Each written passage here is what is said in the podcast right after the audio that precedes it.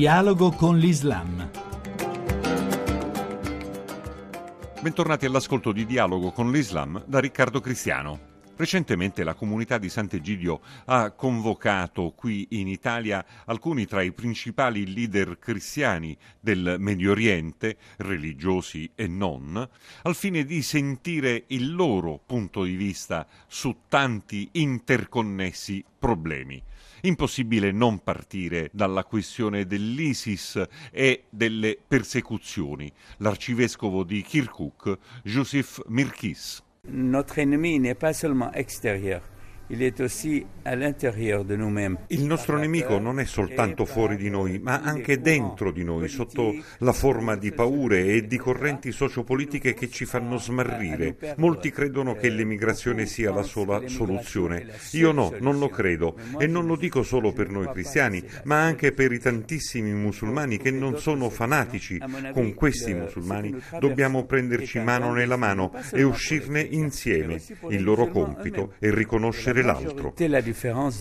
Come invertire questa deriva drammatica? Quelqu'un qui devient président d'un pays comme l'Italie il Presidente della Repubblica italiana deve rappresentare tutti gli italiani, no?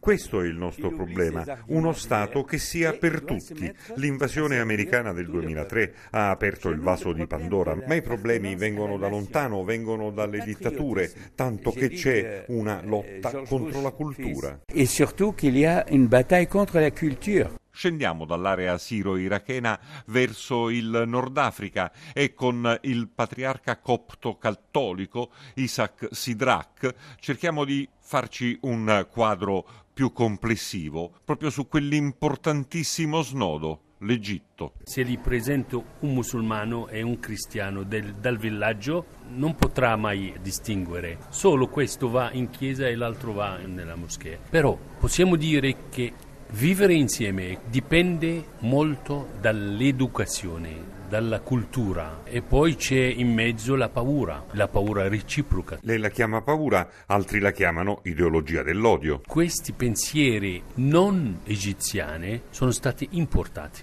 Tanti sono andati a lavorare in altri paesi, hanno portato soldi, ma hanno portato anche con loro tanti pensieri stranieri. Non sì. può essere che il terrorismo sfrutti la religione anche per gli enormi problemi sociali causati dalla politica che ha lasciato tantissimi senza educazione, senza prospettive? Senz'altro. La risposta è sicura? Sì, questo è stato perché molto spesso la religione è strumentalizzata. I musulmani e i cristiani vivono le, stesse difficoltà, gli stessi problemi di lavoro, della povertà, e quindi c'è un abuso per interessi politici e economici. Ed eccoci all'altro terminale delle preoccupazioni, la Libia, dove ha a lungo operato come alto rappresentante delle Nazioni Unite il libanese maronita Tariq Mitri. Non voglio usare termini troppo forti, ma credo che la comunità internazionale abbia enormi responsabilità. Non si interviene militarmente in un paese per poi scappar via, ma tutti dicevano al tempo il processo di costruzione della nuova Libia deve essere libico, ma non c'era nessuna struttura e noi avevamo solo funzioni di sostegno tecnico.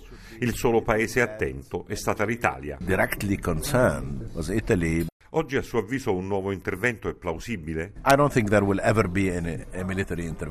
Non credo che ci sarà alcun nuovo intervento. Certi colpi di fortuna non si ripetono, bisognava essere più attenti prima, ma alcuni illudono i loro interlocutori libici che ci sarà. Lo fa l'Egitto, ad esempio, aggravando il quadro. Il problema è sostanzialmente un problema di divisione del potere tra le nuove elite politiche libiche basically within the new political elite of Libya. Grazie per essere stati con noi sin qui. Chi vuole ci può trovare anche all'indirizzo web dialogoconlislam.rai.it. Appuntamento a domenica prossima.